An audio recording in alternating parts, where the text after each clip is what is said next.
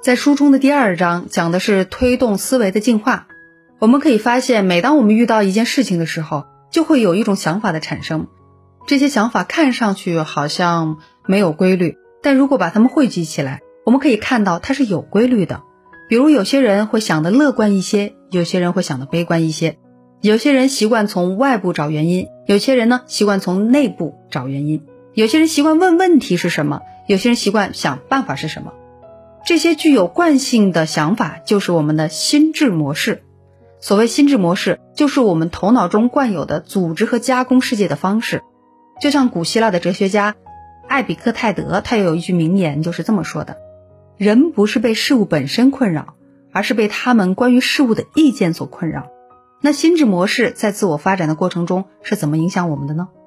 心智模式的第一个作用就是塑造我们的经验，从而影响我们的情绪。举个例子，同样是半杯水。有的人看到的是只剩半杯水，所以会感到焦虑；有的人看到的呢是还有半杯水，所以感到很开心。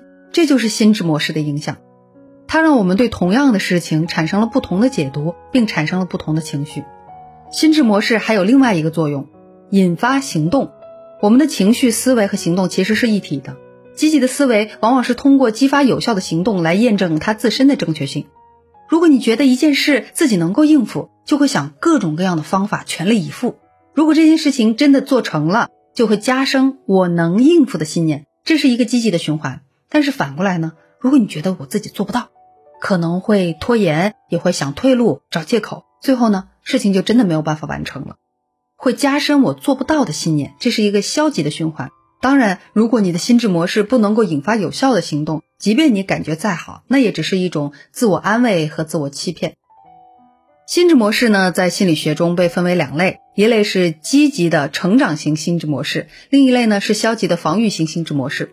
成长型心智模式引发的是探索和变化，而消极型的防御型的心智模式呢，它引发的是防御和静止。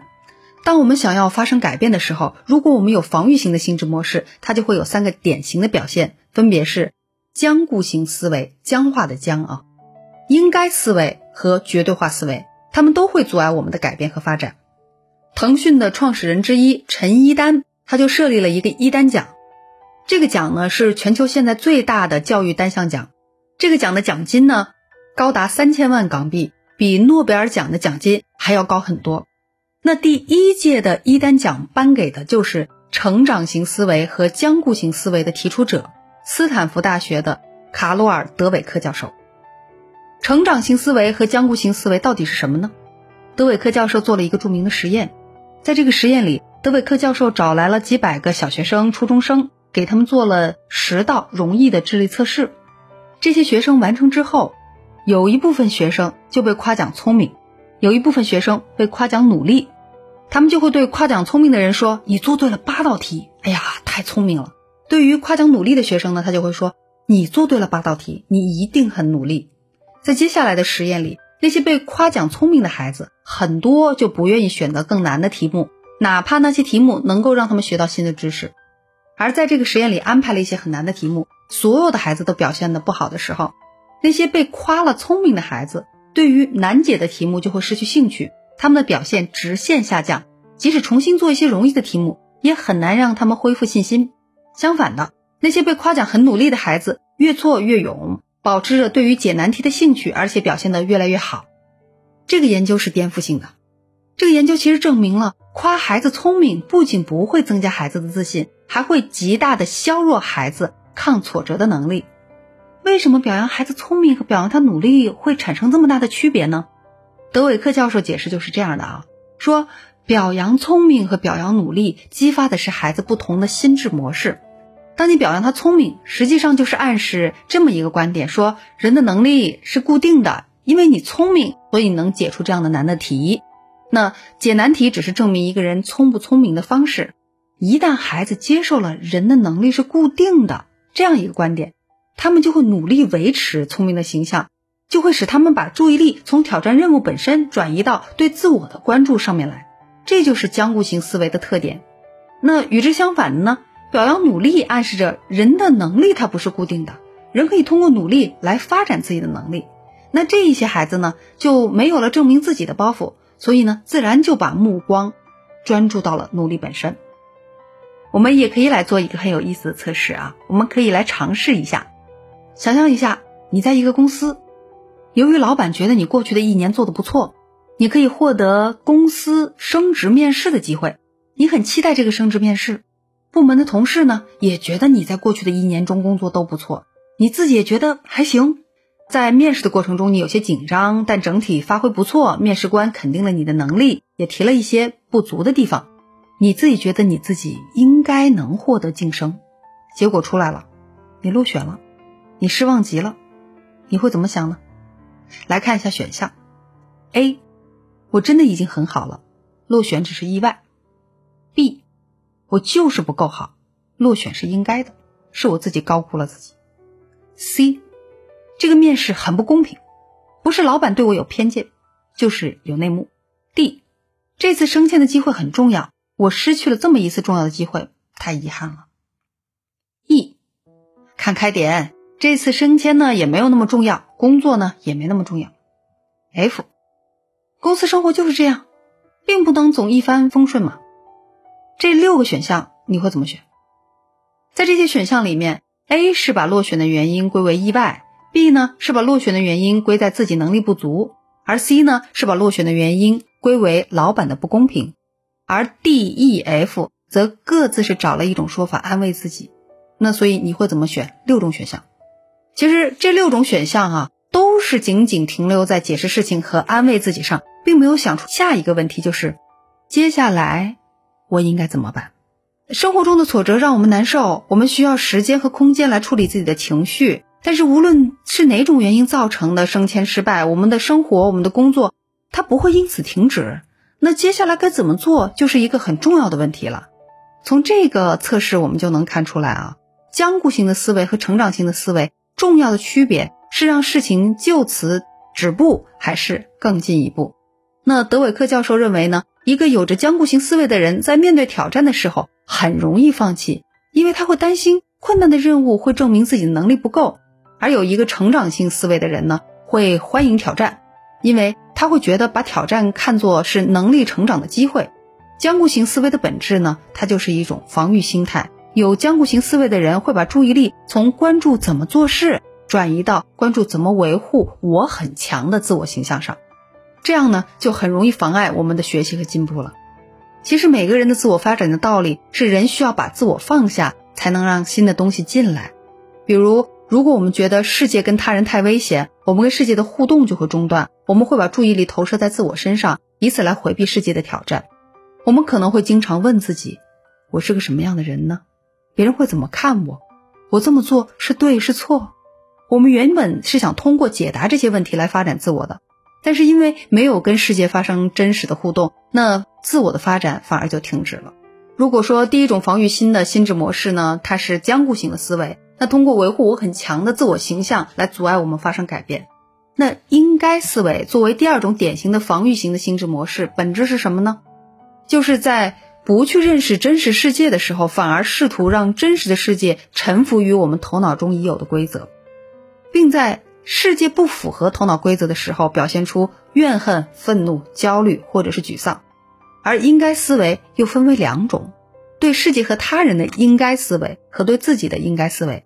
先来看看第一种，对世界跟他人的应该思维。有一个母亲，她总嫌孩子拖拉不懂事。事实上呢，他的孩子没别的大的问题，就是早上懒得起床，晚上做作业呢有些拖拉。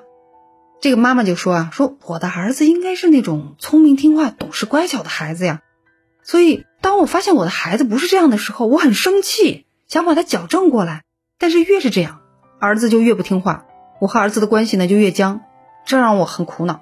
你看，这个母亲的苦恼的背后呢，就是她觉得孩子应该是这样，这是一种应该思维。他越是放不下这种应该，就越处理不好现实的问题。他希望孩子乖巧、听话、懂事。这其实是愿望，但小孩子嘛，常常会拖拖拉拉的，这就是现实。现实是不会跟我们讨价还价的，即使现实让我们不舒服，我们也战胜不了它。就算我们想要改变现实，也得是在承认现实的基础上来想办法。可是，如果一个妈妈她具有应该思维，她就会看不到这一点，她就好像是在跟现实赌气，觉得不应该是这样啊。你看这个妈妈啊，她在跟孩子说话、在交流的时候，她觉得孩子不听话就感到生气，她就好像是在说：“我必须让孩子符合我的愿望。”所以心理医生在跟她做调整的时候说：“如果这个年龄阶段的孩子都是拖拉的，那怎么办呢？”妈妈就说了：“那肯定有办法让他改。”你看，这个时候妈妈的愿望就已经超越了现实。在心理咨询的很多案例里面，其实都有发现啊。应该思维和必须这个词儿总是相伴相生的。必须呢，意味着只能是这个结果。当结果不符合预期时，我们就会陷入严重的焦虑。那当我们陷入应该思维的时候呢？应该思维就变成了支配我们的主人。我们每个人都要了解一下愿望跟现实的区别。首先，当一个人说自己一定要做到的时候，我们并不是说自己一定能做成这件事儿，而是表明我有投入和奉献的决心。这个决心呢？跟外在的世界是无关的，仅仅和我们自己相关。我愿意投入奉献多少，是由我们自己决定的。但是我们决定不了一件事情是否就能做成。就算我们有很强烈的愿望想做成这件事，也不能奢望现实来迁就愿望吧？否则呢，就会变成应该思维。那区分愿望和现实，其实就是一个人成熟的标志，也是走出应该思维的关键。作为成年人，我们得接受这个世界不是围绕着我们来设计的，宇宙根本不会理会我们的喜怒哀乐。世界有时候就是有很多的不公平，人生就是有很多的苦难和不如意。如果你一直有应该思维，沉浸在失望中，没法多看这个世界上美好的东西，那我们的生活呢就会跟世界较劲儿，然后逐渐停滞。这就是应该思维对自我发展的阻碍。除了对于世界和他人的应该思维，还有一种是对自己的应该思维。这种应该思维呢，是对自我的暴政，让我们在压迫中找不到自己。像有一个人，他说他二十八岁了，突然醒悟，觉得自己应该努力，所以呢，他每天怎么做啊？只睡六个小时，周六周日都不休息，努力学习。每次学习的时候呢，他很开心，但是一旦他的效率变低，他就会觉得很沮丧，觉得自己在浪费生命。有的时候，他觉得目标遥遥无期，就觉得呀，自己还不如奋斗到猝死就可以解脱了。那这种心态的存在就是一种自我强迫，这种自我强迫就是来自于我应该努力的应该思维。我们可以先想想，身边那些真正努力的人他是怎么做的呢？这些真正努力的人，他的心里往往装着一个想实现的目标，但他们并不关心自己努不努力这件事儿，他们把所有的注意力都放在做事上，只想着要把事情做成。那这样呢，努力就成了一种自主自发的状态。是创造这种活动产生的副产品。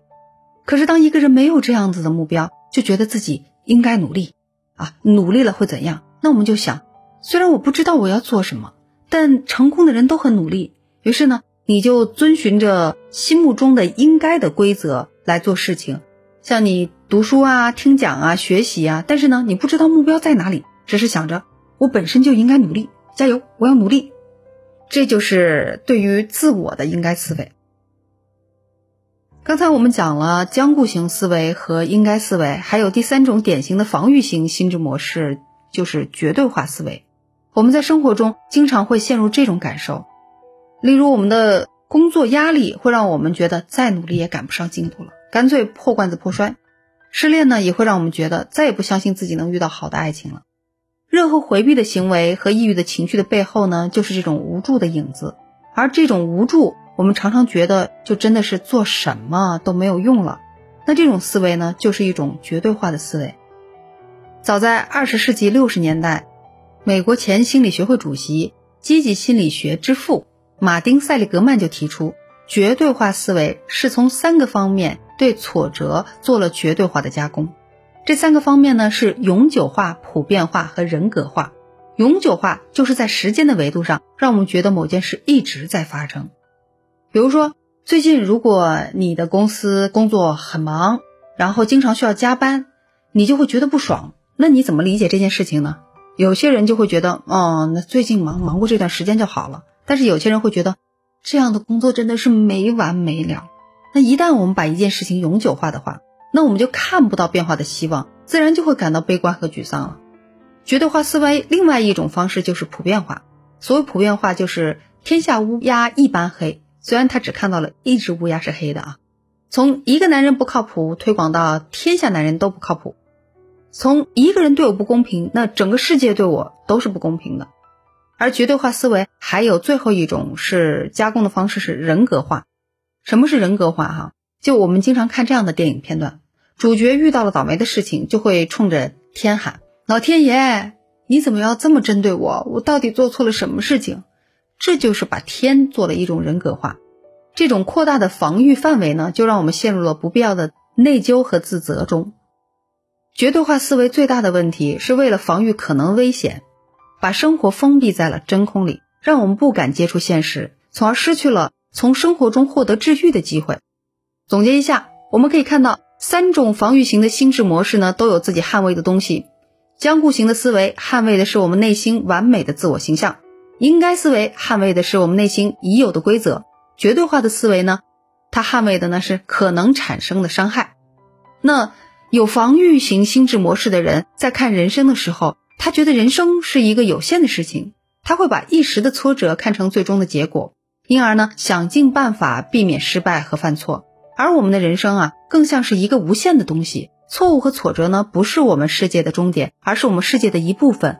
无论我们遇到什么，我们的世界和人生总是要继续的。而我们所能做的呢，就是从暂时的挫折、失败中积攒一些经验，让我们为了下一次目标重新出发。防御型的心智模式让人无法与现实产生有效的互动，从而呢就失去了成长的机会。与此相反，成长型的心智模式推动了我们不断创造和现实发生互动，从而呢实现了心智的自我进化。那怎么发展成长型的心智模式呢？分别有三个方法。目标导向的创造性思维，思考行动的控制两分法，和直面现实的近的思维。这个近是远近的近啊。在书中提到，成长型的心智思维模式创造出来的张力的方式呢，和我们通常解决问题的这种思维是非常不同的。就是创造性思维和解决问题的思维它是不同的。作者举了一个自己的例子啊，呃，他自己有段时间一直有拖延症。但是呢，他很不喜欢这种拖拖拉拉的感觉。为了治好自己的拖延症，他就专门准备写一本叫做《拖延症再见》的书。然后他就发现，当他动笔写的时候，他的拖延症就不治而愈了。他发现是因为他构思这本书的时候，他就变成了作者心里面一个很重要的没有完成的事情，像是他读书收集资料。他的脑子里会一直在想，说我这本书，我这个没有完成的任务，我应该怎么做？这就让他的生活变得紧张而有效率。他越是想着这本要出版的书，他就越花时间去准备这本书。他越爱这本书，就越希望这本书出版。他的行动的张力就会越大，就越会推动他持续这个行动，直到这本书去出版。这就是有目标导向的创造性思维，就像生个孩子。生孩子的过程并不需要我们强迫自己努力，我们需要的是爱这个孩子就可以了。如果把这种思维方式扩展一下，我们也可以把人生看作是一个创造的过程，一个把我们心里钟爱的理念变成现实的过程，而不是解决问题的过程。当然，这也并不意味着我们需要解决问题，但是呢，解决问题不应该成为行动的动力。我们热爱的、想要实现的东西，才是我们行动的动力。有一个朋友。他想从事研究工作，但是经济上暂时有些困难，没有办法继续读书深造，所以这个朋友呢，他只能做一份他不是那么想做的工作。为此他很烦恼，觉得自己是为了钱放弃了理想。其实很多人都有这样的疑问：我有我的目标，我有我想要实现的梦想，可是现实不允许，怎么办呢？那创造性的思维呢，就是让我们承认现实的无奈，让我们用一种不同的目光去看待现实。把现实看成创造条件的限制，这和解决问题的思维不同啊！解决问题的思维呢，是把限制看成目标是否成立的前提。所以，有创造性思维的人可能会想：我想读书深造，可是现在没钱，怎么才能实现读书深造的目标呢？如果钱是前提的话，那么我就先来挣钱。那么这个朋友就不会为了做一份自己不想做的工作那么苦恼了。那么这么一来呢？当他在挣钱的时候，他会知道自己为什么这么做。但是如果这个人他是一个解决问题思维的人，他就会想：我连钱都没有，还谈什么读书深造啊？这压根就不现实。这样呢，他就会放弃自己的目标。这就是创造型思维和解决问题思维的根本区别。那创造型思维是以目标来思考现实，先想我要什么，再想现实是怎样的环境能够提供，或者有什么是阻碍我的，再想办法去弥补目标和现实之间的鸿沟。但是解决问题的思维呢，是以现实来思考目标，那现场的环境能提供什么，再来想自己的目标是不是现实。曾经有个年轻人问著名企业家冯仑，他说：“我想创业，可是没有钱怎么办？”冯仑就说：“创业的人都是先有梦想，再去找钱，想办法实现梦想。有了钱才去创业，那就不能叫创业了。那当我们有了创造型的思维之后，我们要进行的是学习控制的两分法。简单来说，就是努力控制我们能控制的事情，而不要妄图控制我们无法控制的事情。”作者作为心理咨询师，经常会发现，大部分人的烦恼都来自于。企图控制自己没有办法控制的事情，却不能对自己能控制的事情行使控制权。为什么会这样呢？因为我们生活中有太多我们控制不了的事情，我们控制不了自己的过去，我们控制不了生活的环境，控制不了原生家庭，我们控制不了别人对我们的评价，控制不了别人是怎么想的，更控制不了别人是否喜欢我们。那什么是我们能控制的呢？如果想锻炼身体，你可以控制自己能不能早一点起来。晚上去小区散散步，也可以控制自己的饮食。就算不能控制自己每天锻炼身体、散步，起码我们可以做到。但是我们并不愿意控制这些，因为这些事情看上去太微小了，不能马上改变结局。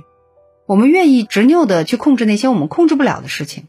所以，控制的两分法的第一步就是思考，就是看一看哪些事情是我们能控制的，哪些是控制不了的。然后把注意力转移到自己能控制的部分，而控制的两分法的第二步呢，就是把能控制的部分找出来，做成计划，努力把它做好。但是在实践中就发现啊，大部分的人呢都觉得控制的两分法其实对于控制他们的焦虑是有用的，但是很少人能够做到，因为我们的思维经常会被另外一个问题带走，就是这件事对我重不重要？这是人自然分配注意力的原则。人是习惯去思考一件事情重不重要，而不习惯去思考这件事能不能控制。而这种思考方式呢，会把我们的目光引到对最终结果的担忧上，而不是对此时此刻的行动上。所以，今天我们了解到这点，就要在以后每一次我们思考一件事情重不重要的时候，提醒自己审视一下：首先，这件事情我们能不能控制？获得成长型心智模式的第三种方法呢，就是我们需要有近的思维。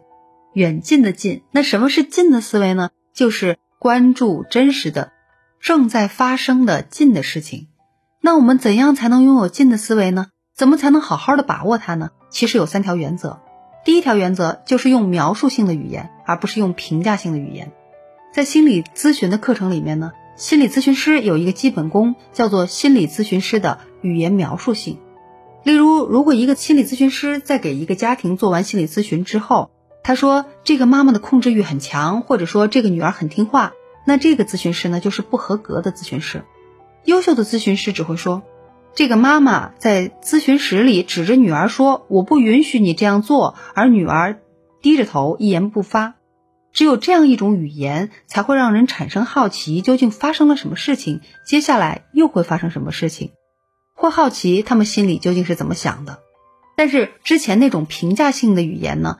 其实只能说这个妈妈控制欲很强，这就很难有探索的空间，就很难有变化了。所以，我们自己平常在生活中也要更多的用描述性的语言，而不是评价性的语言。拥有近的思维的第二个原则是要问具体的问题，而不是抽象的问题。向来做心理咨询呢，很多人就会问心理医生：“我很内向怎么办呀？我容易紧张怎么办呀？如果我有拖延症怎么办？”其实这些都是抽象的语言。这个时候呢，心理医生一般都会提醒啊，说你可以问一些具体的，比如说你觉得你内向，那你遇到什么样的人更容易内向啊？遇到哪些人容易紧张？那是在什么样的场合？那最近你和谁交往啊？你感觉自己的情绪怎么样？我们要掌握这种提问方式的改变，从抽象的提问和问题方式变成具体的提问方式。而掌握近的思维的第三条原则呢，是关注现在能做的，而不要关注事情的结果。那刚才我们说了，第一章是行动的改变，第二是思维的进化。在第三章里面呢，我们要从关系中看到自我发展和自我改变。为什么要在自我发展的这一书里面来讲关系呢？因为我们每一个人都不是独立的个体，人无时无刻不在关系当中。我们为什么会从关系的视角来看待自我、发展自我呢？这个问题有四个递进的层次。第一个层次是人无时无刻不在关系中，家庭里有家庭的关系，工作上有工作的关系，即便你在地铁里，身边都是陌生人，那也是一种关系。我们一个人在家的时候呢，家里会有一扇门，你知道，就算你开着门，陌生人经过你的家，他也不会随意闯进来。这是因为这是你们在关系中达到了共识。你一个人在家的时候呢，如果你是男生，可以光着膀子穿短裤，想干什么干什么。看上去很自由，但是你知道自己不能穿成这样走出这扇门，走到大街上去。这是一种关系的共识，是关系界定一个人独处的空间在哪里。第二个层次呢，是在不同的关系中，自我是不同的。我们会发现，有时候一些内向的人跟陌生人说话可能会脸红害羞，但是呢，他碰到了自己熟悉的朋友就会玩得很嗨。而有一些人呢，在办公室里面努力工作，但是回到家里呢，往沙发上一躺，他就不做事情了。像这种内向的自我、勤快的自我、懒惰的自我，其实这些都是自我，只是处在不同关系中的自我。第三个层次决定我们行为的呢，是我们所处的关系，不是我们的个性。有一个妈妈大声的责备儿子：“你怎么又没写家庭作业？你这个孩子怎么这么不听话？”你可能会觉得：“哎呦，这个妈妈很容易发脾气啊。”这个时候呢，电话铃响了，妈妈一接到电话一听，然后就笑了，说：“哎呀，老师啊。”你要来家访啊？哎呀，欢迎欢迎！你又觉得，哎，这个妈妈好像是一个热情有礼的妈妈。那妈妈的表现为什么会不一样呢？不是她的性格变了，是他所处的关系变了。很多人可能会说，妈妈对于老师那种反应是伪装的，是一种虚伪的表现。那对儿子的反应更接近真实的妈妈。但是从关系的视角来看，妈妈的两种表现其实都是真实的妈妈，只是两种变化是她处在不同的两种关系之中而已。那还有第四个层次，从关系的视角出发，我们思考问题的维度呢也会发生重大的变化。有些看起来似乎没有解的问题，用关系的视角考虑就有了合理的答案。有一个做编辑的朋友，觉得自己有拖延症，他在编一组稿子，他觉得这个稿子很难，经常不想碰，然后就问他说：“难在哪儿啊？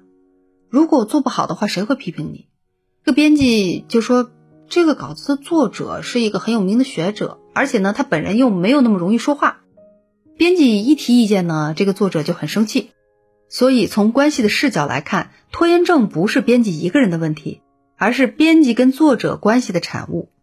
那我们相信自己都会有这样的经验啊。如果你会有一个很认同自己的老板交代了工作，那么你的工作效率呢就很高。如果有一个你不认同的老板交代的工作呢，经常就会拖拖拉拉，不想去做。这也是证明。这种拖拉不是你自己，而是你和老板的关系在决定你会不会拖延。我们在进行自我发展时，需要处理人际关系，而人际关系的密码呢是关系的语言。曾经有一位来访者，他就向心理医生诉苦说，他有一个朋友叫老周，因为买房子呢需要一笔钱，所以呢就说跟他借二十万，十天之后会还给他。十天之后呢，也确实把钱还给他了。收到钱以后。朋友这个时候安心了嘛，就跟妻子说说，老周买房子借了我二十万，然后现在呢已经还给我了。但妻子听完很生气，就责怪说，你把钱借给别人，这个丈夫就说你气什么？嗯，老周你是知道的，人家还给我们了呀，像个上海人啊。那妻子就问呢，你为什么不告诉我呢？丈夫就说我不是告诉你了吗？妻子不说话了，在旁边生闷气，丈夫就很郁闷。然后他就来吐槽说：“早知道这样就不告诉妻子了，觉得妻子太小气。”但实际上呢，我们可以看到，从关系密码来看，关系的语言呢，妻子气的是他把钱借给朋友之前没有跟自己商量。借钱之前跟不跟妻子商量，在关系上的含义是不一样的。一种意思呢是家里的重要决定都要通过妻子的同意，另一种意思呢是不需要通过妻子同意。也就是说，这个时候。妻子是在生他们关系的气，这些微妙的心态呢，都发生在关系层面，但是很难用语言来沟通。我们经常说对事不对人，但是关系的语言呢，正好相反，是对人不对事。我们可以这样理解啊，如果我们跟某人的关系很好了，那什么事情都可以谈；如果我们跟有些人的关系不好，那谈什么事情都要先谈关系。谈论的内容呢是表面，谈论双方的关系呢其实是内核，而且关系的沟通比内容的沟通更加广泛普遍。例如，一对情侣如果吵架，男朋友对女朋友说：“好了好了，我错了。”女朋友不依不饶的说：“你说说你错在哪？”啊，经常我们会看到这种男生女生吵架的情况啊。有时候我们就会说：“哎呀，这个女朋友真的很作。”但是其实，如果我们从关系的语言来看，男朋友说“好了好了，我错了”的时候，其实他表达的是我不想跟你说了。所以这个时候，女朋友就说：“你说你错在哪？”其实是想说我不想你这么敷衍我，你得继续来直面我的这个问题。这样看来呢，这个女朋友其实没有错的。那既然多说多错，选择沉默行不行呢？肯定是不行的。从内容的沟通上，沉默是没有内容；但是从关系的沟通上，沉默可以表达很多内容。有的人沉默是在表达，我觉得你不可理喻，所以不想跟你说话了。所以。在语言的方面，我们要做到：第一，只有直面关系、讨论关系，才能解决关系的问题；第二，在了解了关系的语言后，我们要学着从关系的角度理解别人在说什么。就是两个人在说话，你要先想想从他们的话语里面了解他们的关系的细节部分，或者是通过他们俩的关系来想想他们为什么会这么说。第三，在讨论事情之前，我们要先考虑。怎样才能在关系上达到共识？那在自我发展的关系处理如何变得更加成熟这个方面呢？有三个阶段。第一个阶段是自我中心阶段，在这个阶段，我们会自然的觉得世界和他人是围绕着我们的，把自己的需要和愿望当做别人的需要和愿望，把自己关心的中心当做别人关心的中心。在这个阶段，每个人都觉得自己站在舞台中央，别人只是观众，别人照顾我们。对我们好是理所当然的，可是慢慢的我们就发现事情不是这样的，其他人也有自己的需要、期待和意见，他们并不总是关心我们，有的时候他们可能只是关心他们自己。这样呢，我们就进入了第二个阶段——他人阶段。那在这个阶段，我们逐渐意识到自我和他人之间的差异，并把这些差异理解成一种冲突，进而呢想解决这种差异。在这个阶段，有两个典型的标志：第一是顺从，即为了别人。委屈自己，我们会生活在别人的目光和期待中，觉得别人的评价、赞许、关心、愤怒都是最重要的事情。我们会因为没法满足别人的愿望，深深的自责，但是忽略了自己的需求和价值。这背后掩藏着一种隐秘的交易期待，好像是在说：如果我特别听话，如果我顺从了你，你是不是应该给我我需要的东西？这种东西呢，叫做安全感和爱。但有时候这种期待只是一厢情愿的，当他没能够实现的时候呢，我们就会选择另一种态度来反抗。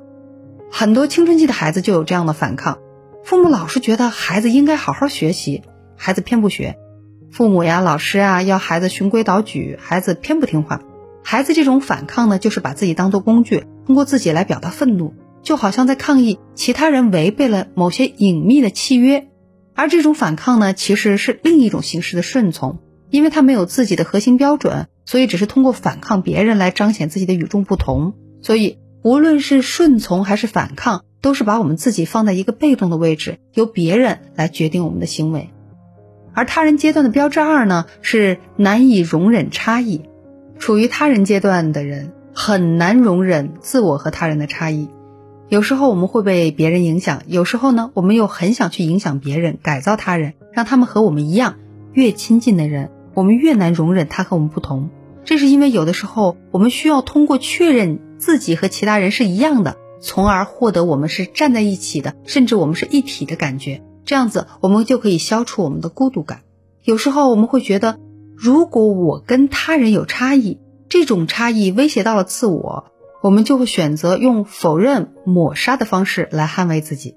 更多的时候，我们是希望通过其他人为我们来改变，来确认他们是在乎我们的、认同我们的，进而确认我们在他人心中是最重要的。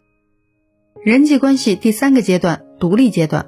在这个阶段，我们不仅能够在一定程度上分清楚什么是别人的课题，把自己和他人分开，还能理解他人，同时尊重自己。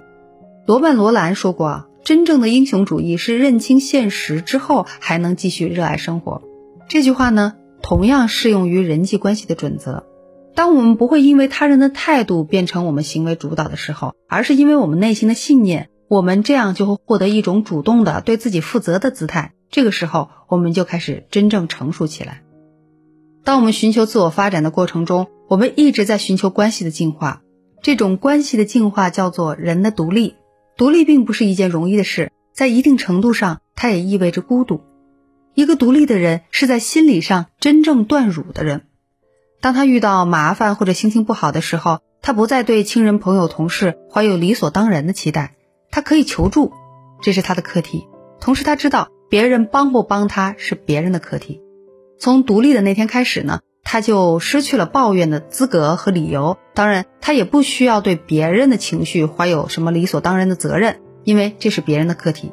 去掉了人与人之间用控制和期待来维持联系的关系呢，才是一个独立的人。孤独呢，也许正是我们人生的某种真相。那毕竟在这个世界上，没有人能够完完全全的理解另外一个人，也没有人。能够完全的为另外一个人的生活负责，我们总是说这是我的家人、我的恋人、我的孩子、我最好的朋友，仿佛用这种方式，我们好像拥有另外一个人一样。拥有呢，就是人际关系中最大的幻觉，没有人能够拥有另外一个人。我们只是在各自的旅程中相遇，彼此同行。这种相遇可能长，可能短，但最终我们都是要分开的，因为我们要各走各的路。但正是因为别人没有必要一定要对我们好，我们才会产生感恩的理由。正是因为我们不知道对方会不会欺骗我们，我们才会有了信任。正是因为我们能够离开，所以坚守才会显得可贵。所以说，自由是美德的前提。所有的人际关系中呢，美好的东西只有出于自愿的选择，才会成为一种美德。否则呢，他们就会变成一种不得不的被迫。关系里的两个人则会变成怨念的相互纠缠。当然了，听到这里，可能很多人会有疑问啊，说既然自己要独立，要自己去感受那份孤独，那是不是一定要和自己的原生家庭分离呢？家庭治疗师莫妮卡·格麦德里就写过一本书，叫《你可以再次回家》。这本书写的是，只有离开过家庭的人才可以选择回家。同样。只有在关系中独立了，我们才能以成熟的姿态真正投入一段关系。分离从来不是人际关系的终点，自发自愿的选择才是。在人际关系这一章的最后一段，有这么一个小故事：有个挺有名的画家，从小就教儿子画画，希望他子承父业。他对儿子很严格，儿子的这个童年呢，都泡在了画画里面，也经受了很多的批评和指责。高中的时候呢，儿子开始叛逆，不想画画了。但是画家呢，逼着他报考了一家艺术院校，儿子四年都没有拿起画笔，辍学做生意去了。画家各种威逼利诱，儿子就是不听。父子之间呢，发生了很多的矛盾争吵，都没有结果。后来画家就遗憾的放弃了。过了几年，画家病重去世了。临走的时候对儿子说：“爸爸不对，爸爸不该逼你去做自己不想做的事情，你原谅爸爸，去做你想做的事情。”画家去世以后呢？儿子去了另外一个城市，重新拿起画笔，在四十多岁的时候，成了一个很有名的画家。关系就是这么神奇啊！它让我们迷失，又让我们重新找回自己。也许只有放下对于关系的纠缠，正确的认识关系中的自我发展，我们才能知道自己真正想要的是什么。